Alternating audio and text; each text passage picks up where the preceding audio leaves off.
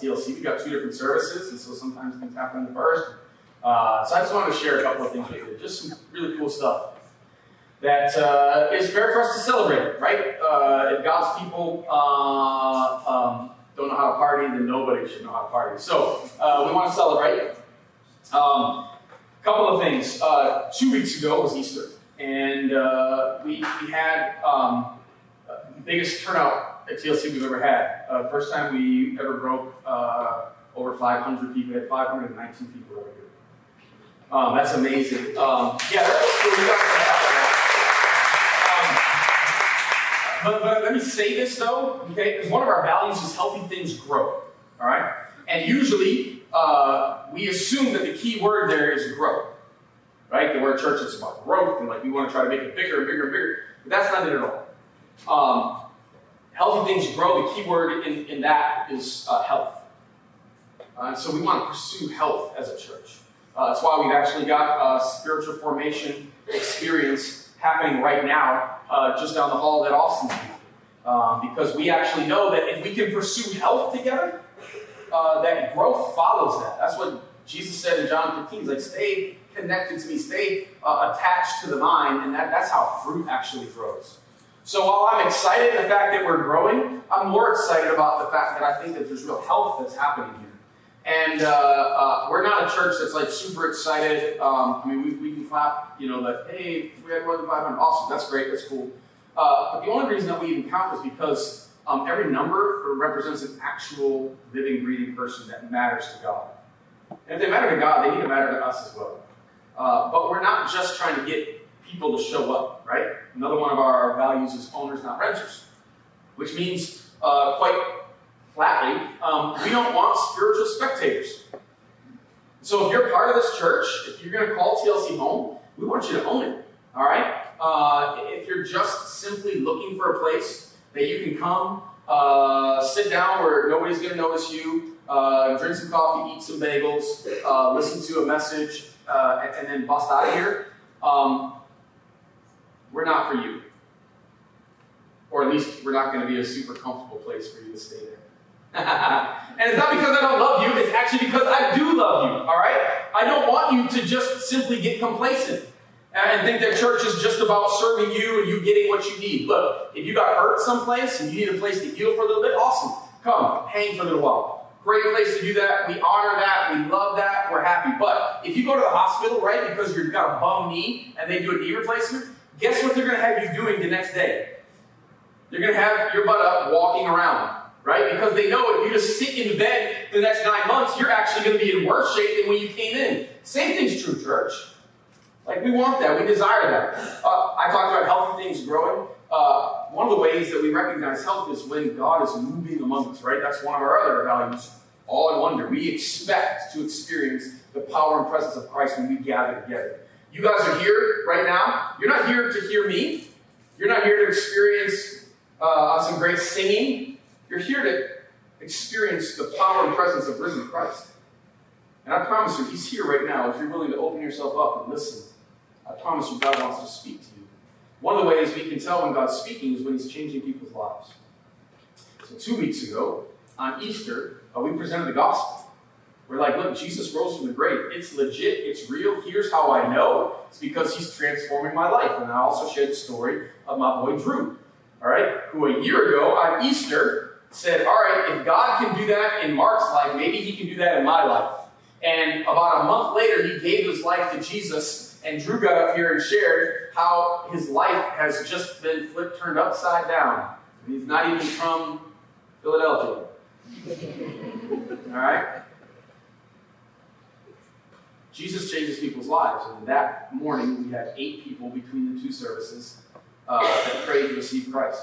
Said, I want that. I want to be that. Last week, uh, we talked about what happens uh, when we blow it. How do we recover from failure? It was the first uh, uh, message in our Moments That Make Us series. And I got to share Celia's story uh, of what happened in her life when she got up here and she shared what Jesus has done, the transformation that's take, taken place over the last couple of years. And we had three ladies, uh, one in the first and two in the second, that came down, tears in their eyes, and said, That's, that's me. I, I want to choose Jesus. I don't want to keep running in shame. I want to I want to reach out to Jesus when He calls my name. He's calling me today. And they gave their lives to Jesus just last week, standing right over here, praying some of the most beautiful, heartfelt prayers you've ever heard. I loved it. It was amazing. God's working. God's working. And that's, friends, what we desire more than anything else. Uh, I pray this almost every single week. Um, God, uh, I'm asking you to move uh, through the message that you give me, uh, even if I have to suffer.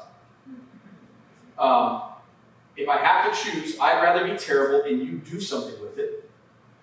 And then I always pray, but if you can make it good and do something like that, would really be my preference. But if I have to choose, and that's my prayer for you today, I'm preaching a message uh, that's called Change is Possible. Um, quite honestly, uh, I really think the question we often ask ourselves is Is change possible?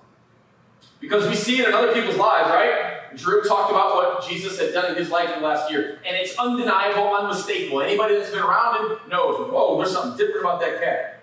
Same thing with Celia. If you'd known Celia five years ago versus today, you're like, man, like, it's transformation, right? But sometimes we ask ourselves, yeah, but can God change me?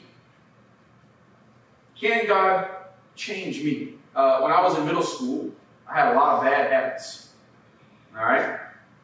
Uh, I know because this is the diary. Yeah, not a journal, a diary, all right, that my mom gave me when I was in fifth grade, I think. Uh, I think there's a picture uh, of it up there. Look at that thing. Amazing, right? I wrote my name on it three different times. That's when I was calling, everybody called me Tori. T O R R E. Don't call me Tori. and uh, um, this is uh, my Everything Happens to Me diary.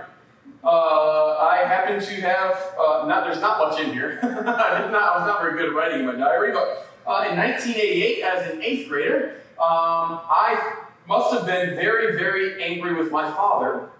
And so I, uh, I had this particular um, diary entry on March the 16th. Uh, I can't read it to you um, because it has four sentences, four very short sentences. Uh, and within those four sentences, there are eight swear words. um, so that averages out to two per sentence, okay, pretty impressive. But uh, that's not the most impressive part. The most impressive is that the last sentence, which literally only has six words in it, uh, starts off with the first two, he's a, and then the next four are all swear words. So, like, I was able to get four swear words into a six swear word sentence, um, which I almost find impressive. Uh, no, I'm not laughing at the fact that uh, I like to swear a lot, but that was a reality in my life. Now, I was a church kid.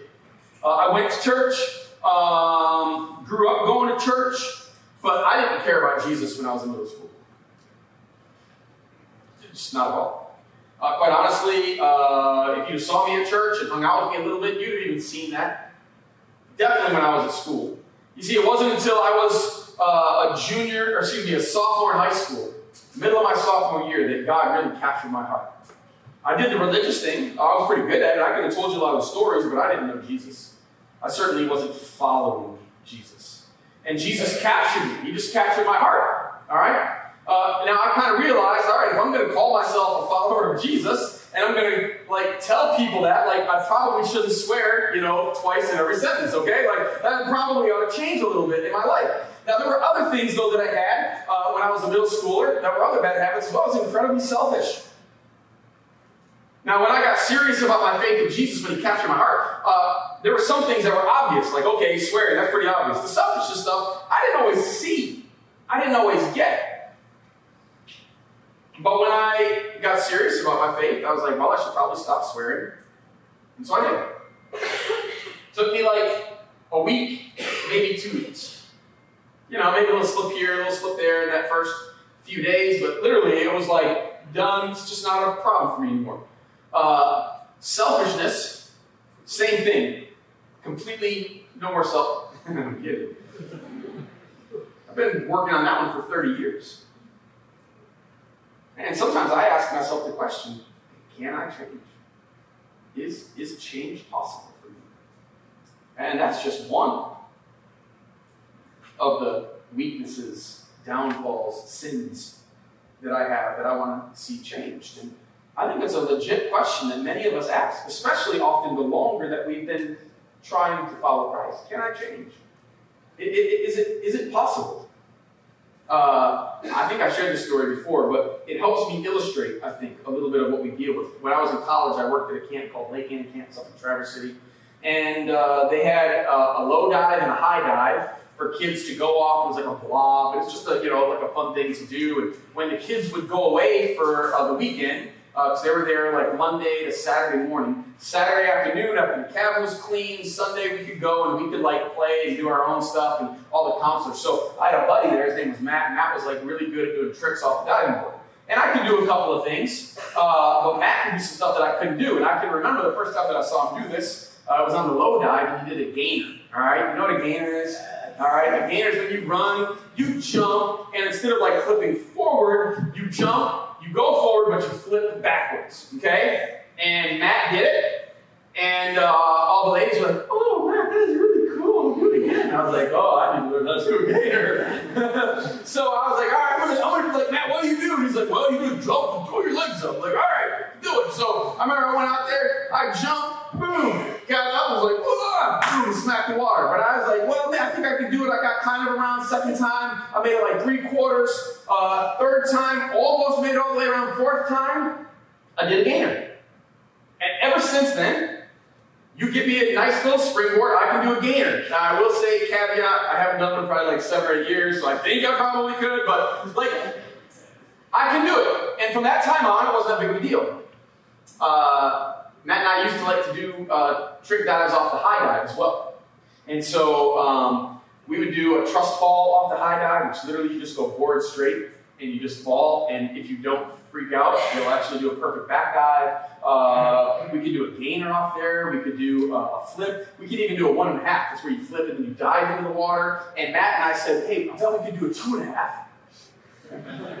yeah. I said, you do it first, and I'll do it after you. so he did. He went up on the high dive, he ran, he jumped, he flipped, tuck tight one time, two times. And Matt had not jumped high enough, he had just jumped out. And so he was not going to make the half rotation. And he knew it. So he tried to stay tucked. And as his face was coming to the water, he turned his face to the side and he hit right there. And uh, we found out later that night, uh, when he still couldn't hear, and we had to go see the nurse, that he blew his eardrum. And that's how hard he hit. But Matt had gone, and I promised that if he tried it, I would try it. And I said to myself, hey, Matt can do a one and a half pretty good, but I can do a one and a half a little bit better. And I'm thinking, he almost got to two and a half, so I'm going to probably get to two and a half. Like, I'm going to do it, I'm going to make it happen. I just need to jump a little bit higher, spin a little faster. So I get up there, I go out, boom, jump, tuck tight, one time, two times. I'm coming up to the part where you're supposed to open up to dive in, and I realize I have opened up too soon. And when you open up, that actually slows your rotation considerably. And so what happened is instead of opening up right here to dive in, I opened up right here. And then I saw all this the whole way. But I was not smart enough to turn my head to the side. No! Take it like a man, they said. So I did. And then that water smacked me so literally I almost knocked myself out. No joke. I came down to the water, I came up, it was like a TV that had like all static. It was like it was like a little line of sight, and I slowly came back. I woke up the next day, and my entire face had little red dots. I had busted blood vessels all over my face. No, it's not that funny. My goodness, like, really painful. You see, I, swearing for me was like the gainer. Right? I, I, God helped me to whip that one pretty easily, pretty quickly. It's just not that big of a deal. Uh, there's other things like selfishness, like lost, like other pieces of myself that, that I'm embarrassed about, right? That feel like the two and a half. I still haven't mastered it. And uh, and I know I need to. I'm guessing you probably felt this way as well. In fact, um, there's somebody in Scripture that, that, feels this way. If you have your Bibles, I'd like you to open up to Romans chapter 7. If you need a Bible, just raise your hand. We've got folks. We're going to be looking at a lot of Scripture this morning. More than I normally do, to be honest. Uh, usually I'll have a smaller portion of Scripture, and we'll kind of walk through it, and I'll unpack it, and talk about what it means, and uh, what the original audience would have been understanding and how we kind of bridge it into our day and culture, like how do we apply it today. And uh, we're going to do that a little bit as well with this. But I really want the scripture to really kind of be our major teacher this morning. And so we're going to be looking at a lot of scripture. So uh, it's going to be possible that you're going to want to start to let your mind drift.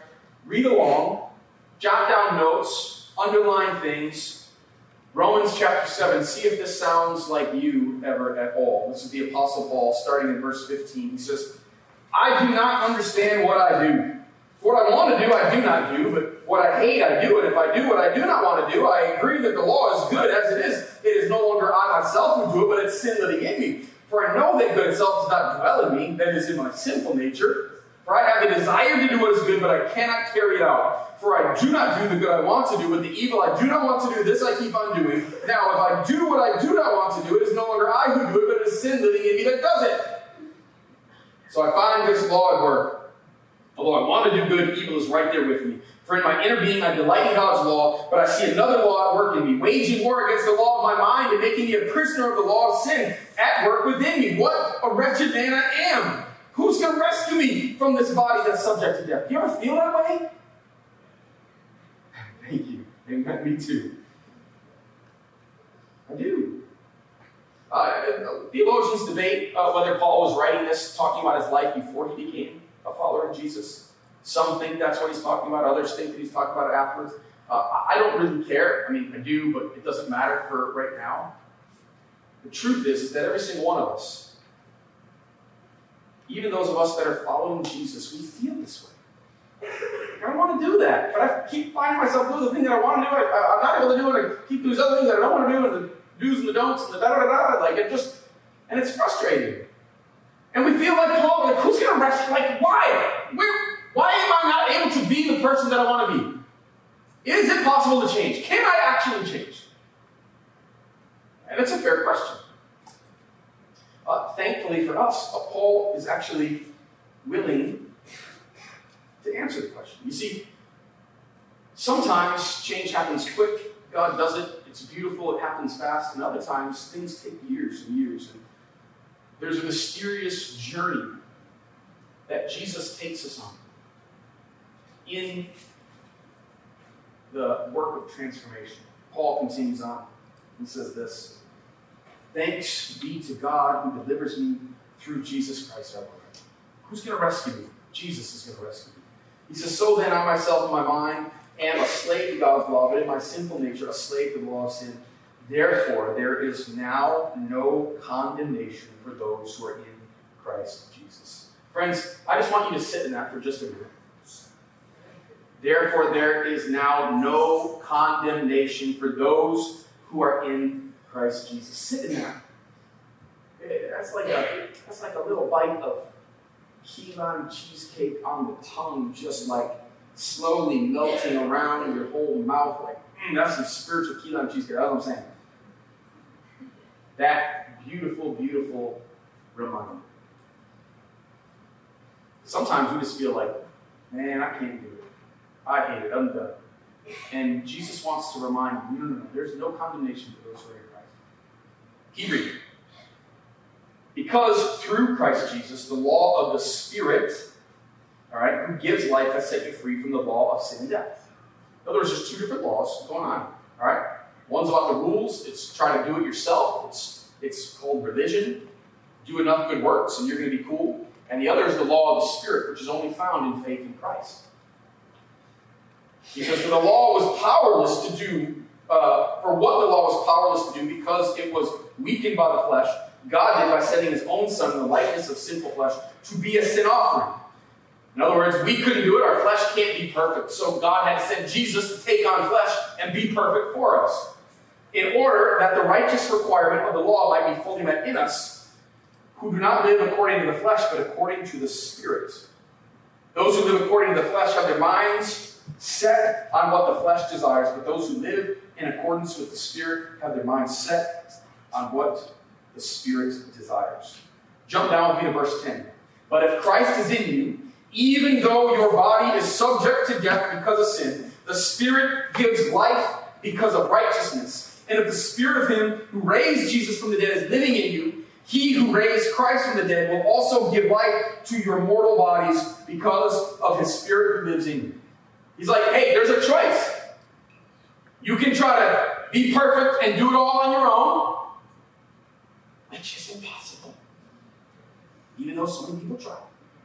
Or you can figure out how to live in the Spirit. Faith in Jesus. Okay? So, try to do it on your own. Guaranteed failure. Or, in faith, accept Christ and experience life in the Spirit. A lot of times you're like, yeah, but I'm not like becoming what I think I'm supposed to become. Well, there's two things here that I think are important to point out. Number one, don't ever forget eyes up. Eyes up. It wasn't about you to begin with. There is therefore now no condemnation for those who are in Christ Jesus. And then he says in verse 5, all right, I love verse 5, those who live in the Spirit will begin to desire what God desires. Eyes up. Those who live in the Spirit will begin to experience or desire what the Spirit desires. And then verse 11, the same powerful Spirit that raised Jesus from the dead now lives in you. What did that Spirit do? He took a dead thing and made it alive again.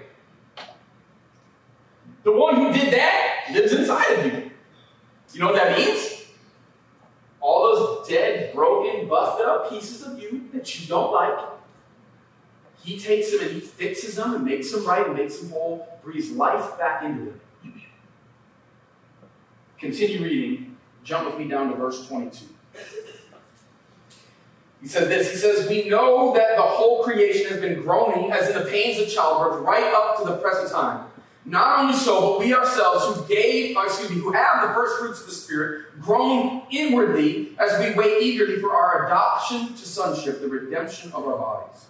He says, We know that the whole creation has been groaning as in the pains of childbirth right up to the present time. You see, when sin entered the world, it didn't just mess us up as humans, it messed up everything. The, the earth feels it. The creation, the rocks, the rivers, the trees, the earth, the soil. And, and it's crying out, ah, it's broken and it's not right, it's not how it's supposed to be. We feel it too, right? Yo, why isn't everything the way it's supposed to be? Like, we feel like so much brokenness in our lives. Relationships, and we're doing things we don't want to do, not doing the things that we want to do. We can't always fix the way that we want to fix things. And we're waiting. The whole world is waiting, desiring this. Verse 24 For in this hope we were saved, but hope that is seen is no hope at all. Who hopes what they already have? But if we hope for what we do not yet have, we wait for it patiently. In other words, look, even the earth is crying out for God to make it all right. You and I, who have by faith begun living in the Spirit, the Spirit helps us to start to desire the same things that God desires. But we still feel it, right? We're in this in between. Keep reading. It says, In the same way, the Spirit helps us in our weakness. We don't know how we ought to pray. Like sometimes, like, man, I don't even know what to say. God, I'm so so frustrated with this. I'm so frustrated with where I'm at. Or I'm so frustrated with where they're at. we often like to look at others. We don't even know what to pray. But the Spirit Himself intercedes for us through wordless groans. And He who searches our hearts knows the mind the Spirit, because the Spirit intercedes for God's people in accordance with the will of God. Look, even when you're like feeling like, man, I don't even know what to say. I'm not even sure what to do. The Spirit that lives in you is crying out on your behalf for what you need. For what you need, He knows. Look, friends, eyes up. Eyes up. Verse 28 And we know that in all things God works for the good of those who love Him, who've been called according to His purpose. How many times have you heard somebody quote that to you, like when something really bad happens? Right? When Bartman stole the ball that the Cubs should have caught and won their first League Right? God, eh? God works for the good of those who love Him. No! But no, He does. And quite honestly, even though we don't like hearing it, when somebody quotes it to us in the middle of a really difficult time, not like the Cubs losing the World Series, like in a real difficult time, it's true. It's absolutely true. but we have to understand what is God working?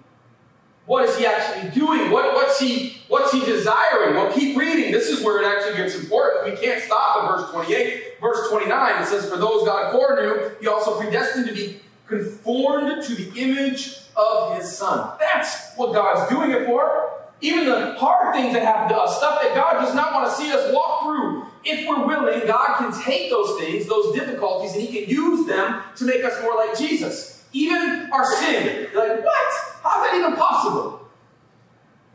God can take our failures, our mistakes, and He can actually use those if we allow Him to shape us more and more into the image of Christ. I'm not saying God likes your sin, I'm not saying God's cool with your sin. He's not. He's holy. He desires that for us. He's declared, well, we're going to learn that in a second, that we are. But God can take anything, the difficult things, the hard things, the unfair things, and He can use them to make us more like Jesus. That's the point. That's the point. All right, keep going. Ooh, friends, this is getting good. Here, come on. Work with me. Work with me. Here we go. Uh, to be conformed to the image of His Son, that He might be the firstborn among many brothers and sisters. Check it. And those He predestined, He also called. Those he called, he also justified. Those he justified, he also glorified. You're like, oh, he said predestined. It's one of those churches. yes, kind of, we are. All right? Some of you are like, yeah, so am I just like a pawn in this game? It doesn't even matter what I decide. God's already decided it for me. Yes. And no. Okay? Like, like both are there, okay? Like when it comes to you becoming a Christian, there's something that God has to do because a dead person can't make himself alive again. But there's also something the Bible says you got to do because you got to act in faith. Two sides of the same coin. So which one's right? Yes. Same thing as we continue on here, okay? The same thing is true. Uh, he talks about we're predestined and called, and those he called, he also justified. Now, justified is a theological word. It's actually a law word. Okay? It's like if you're standing in front of a judge and you have this huge debt, and the judge says, I'm canceling the debt, it's all gone.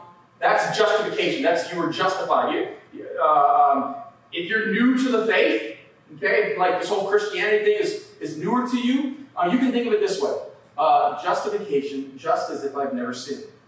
All right? Now, if you are like a theology major at one of the local Christian schools here, you think I'm a heretic right now because like that is not a proper definition of justification. I know, okay? Don't turn me into your theology prop. Uh, but that does help us kind of understand what justification is, what it means. Okay? Justification is the theological word. Then he goes on after justification. That's when God does this work of saving. We are justified when we invite Christ into our lives. All right? God justifies us. But there is uh, then something that he says after that. He says, Those he justified, he also glorified. Uh, what tense is the word glorified? Thank you. Past tense, exactly. Here's the reality though. Justified, God, that's what happens when God declares us holy and righteous, okay?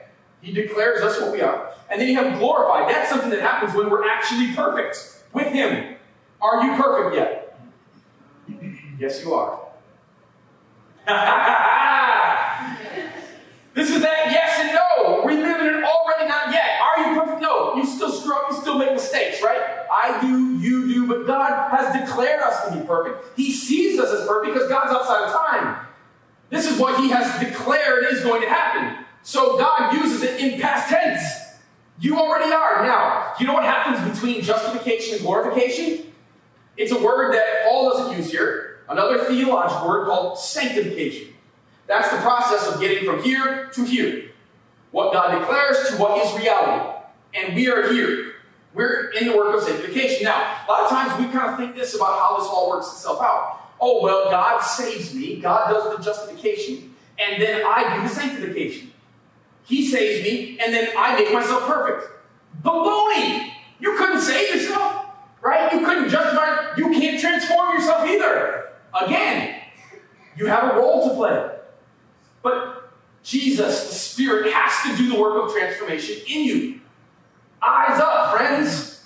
Eyes up. The question then becomes how do we actually get transformed? What does that actually look like? Well, what's the key to transformation? See, the key to transformation is not doing more, all right? Not about doing better or fighting harder, because that's usually what we think. I just got to be more disciplined. If I get up a half an hour earlier, eh, if I spend more time praying, if I memorize more scripture, all that valuable stuff, helpful stuff. But a lot of times we think it's on us, like, do, work harder, strive more, fight better. Like that, like we got to do something. That's not the key. It matters, but you didn't save yourself, you won't transform yourself. The key to transformation is believing and living in your new identity. I have a tattoo on the inside of my arm. It says, Becoming what I am. It actually comes straight out of this passage in Romans chapter 8. God has declared me glorified, righteous, holy. That's what I am. That is more true of me than what I feel or see or even experience because God has declared it to be so. But I am still in process of becoming what I am. All of us are. Eyes up, friends. Uh, Kai, uh, my now 11 year old, he plays soccer. And uh, he plays defense uh, most of the time for his team. And they usually have the defenders uh, do the throw ins because they want to push the team down the field, and so the defender will run up and throw it in. So Kai winds up doing a lot of throw ins. And uh, we had been working on throw ins this past Friday. And when you're young, like you're learning how to do it, like most kids, like they take the ball, they want to like throw it, you know. That's not how you throw it in. With soccer, two hands over the head, and you have to keep your feet on the ground. Most kids will do this, jump and throw, like that's not that's not legal. So they're teaching them like how to do it, but then it gets harder when you have to keep a foot on the ground and throw and drag. So I was trying to teach him, like, hey, this is how you can get a little bit more power. So he was he was uh, practicing with me on Friday and he would come up, uh, take the ball, and he would throw, he would throw his head down just to get as much power as he possibly could. But his throws were kind of wild. And they actually weren't as strong as I know he can throw. And I was like, God, eyes up. You, you, need to, you need to look at where you're trying to throw. Look at me. Keep your eyes up when you throw. And all of a sudden, his throw started being more on target. He's hitting me right exactly where he to. Not only that, his throws actually started to become stronger. Same thing is true when you're learning how to drive a car or if you ride a motorcycle. Uh, this is a reality. Where you look is where you go. When you're driving and riding a motorcycle and you're going around a turn, if you start looking at the guardrail, guess where you're going? You're supposed to look around the turn, eyes up, keep looking. Where you look is where you go. And the same thing is true for us. The key to transformation is not working harder. The key to transformation is living into your identity of who you actually are. And the way that you do that is by keeping your eyes focused on God. Look, so often we look down and we're like, oh, I'm not where I want to be, and I keep messing up, but uh, I do. I feel that way. And God's like, look up, child. Thank you. it's a song. God wants us to look up. That's a lot of you are like, why does he keep yelling at us to look up at him? when I said eyes up, it wasn't about you guys paying attention to me. Eyes up is paying attention to Jesus. Eyes up. Where are you focused? We got to be focused on the one who's actually going to be able to transform us. The more we focus on him, the more we begin to recognize our identity, the more we live in the Spirit. And when we live in the Spirit, that actually starts to change our desires so that we have the desires of the Spirit. God is the one who does the work of transformation in our hearts. Uh, I was reading, well, let me read this 2 Corinthians 5.17. Therefore, if anyone is in Christ, the new creation has come, the old has gone, the new is here. Friends, sit in that for a second. If anyone is in Christ, the new creation has come. That's who you are. That's who you are. If you were one of the gals, I don't even know if you're if you're here from last week, you're a new creation. The old has gone, the new has come. That is who you are. That is more true of you than what you might feel or experience. And the more that we begin to recognize our identity and live into it, the more that work of transformation begins to happen. Uh, I was reading a book called You Can Change by Tim Chester. Uh, he's a pretty intelligent pastor, theologian dude. And he said these four things, four helpful thoughts about transformation that I want to share with you before we close. Uh, number one, he just says, First, growing in holiness is not sad, dutiful drudgery. It's about joy. It's about joy. And friends, I think this is so important. I'm not saying that uh, it's always easy, okay? But growing in holiness, being transformed, it's about joy. The more we live into that, the more we discover that God's table is better than sin's table. That, that, that's our reality. We basically have two feasts, two banquets that we have the opportunity to eat from. All right, we've got a table over here, right? It's filled with like nutty bars and crack fries and ho hos and you see what I did there? And then you got the table of the spirit, and it's healthy stuff. And at first you're like, I don't like salads. Until somebody makes you a really good salad with some of the little cranberries and things, right? I'm saying, like, ooh, that sounds pretty good. Right? Maybe at first you're like, I don't really like salmon, so you have somebody make you miso salmon. Woo! Here's the reality about eating from this table. A lot of times we think it's going to bring us joy. And for a moment it does. But what happens when you binge out on Little Debbie's? Ooh, it's great for about half an hour. And then you start feeling nasty and sick, and like you don't like how you feel or look, and your joints start getting achy. And what happens when you eat healthy? Well, at first you're like, ah, nutty bars sound good. And the more you do, the more you start to realize, no, actually, I'm starting to crave this. Is actually good. Ooh, I feel good. It's not about drudgery, it's about joy. Second, change is about living in freedom. We're actually free to be the people that we desire to be, that we want to be, that we're supposed to be. That's, that's what transformation is about. Third, change is about discovering the delight of knowing and serving God. Right? Pursuing holiness means recognizing that the pleasures of sin are empty and temporary, while God is inviting us to a magnificent, true, full, and rich uh, table that lasts forever. And fourth, becoming like Jesus is something that God gives to us. It's not an achievement that we offer to Him. And I think this is so important to understanding transformation. It's a gift that God gives to us. And when we got our eyes up, we begin to recognize what He desires and we begin to desire it ourselves. We're supposed to stay attached to the vine. And when we do that, that's where fruit comes. Now, maybe you're sitting here and you're like, man, I don't know, like that's all nice words and stuff, and it just kind of seems like words because like I wanted it, but I don't see it. And my simple thing to you would be to say, eyes up. Eyes up. Know who it is that you're looking at. Because Paul gives us a beautiful, amazing way to end our time. If we keep reading in verse 31, he says this What then shall we say in response to these things? God has declared us to be holy declared that we are glorified when we give our life to Him. What shall we say in response to all that? If God's for us, who can be against us?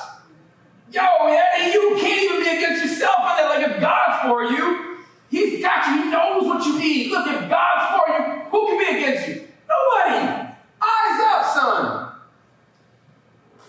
He who did not spare his own son, but gave him up for us all how will he not also, along with him, graciously give us all things? He's like, look, if he was willing to give his own son to come down to earth and put on human flesh and be willing to die on a cross, if he was willing to do that, you don't think he'll give you what you need to transform into the person he desires you to be? And he also said, what God has started, God is going to finish. Friends, eyes up. Eyes up. God wants to transform your life, and He promises that He will do so. We play a role. We absolutely play a role. And I'm going to talk a little bit about what it means to kind of change our lives next week. All right? If you're like, man, I don't know if I'm loving the life that I'm at, we're going to be looking at a passage in 1 Timothy that talks about how we're supposed to handle uh, our resources and why it's important to live a life that matters, how we change. So come on out next week. But before you start thinking about next week. We're going to have a time to close right now, and I'm just going to put up a, really short prayer, and we're going to pray. And you're going to sit and listen to God and talk to God. That's all that it is right now. So go ahead and uh, you, you, don't even have to close your eyes because it's going to be up on the screen. But I want you to just kind of sit in each sentence, all right? So let's pray. Dear God, please transform me and help me to want to do my part. Sit in that for a minute.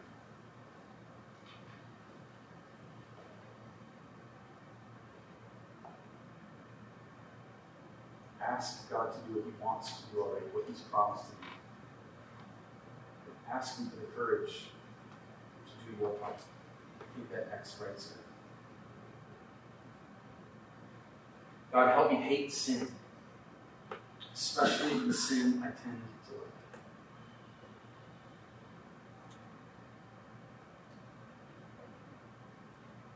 God, help me to love you, even the parts of you that I don't understand.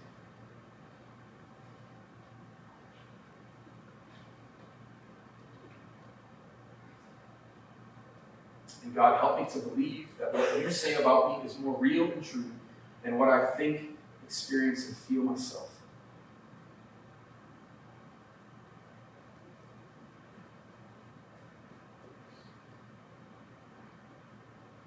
Thank you, Father.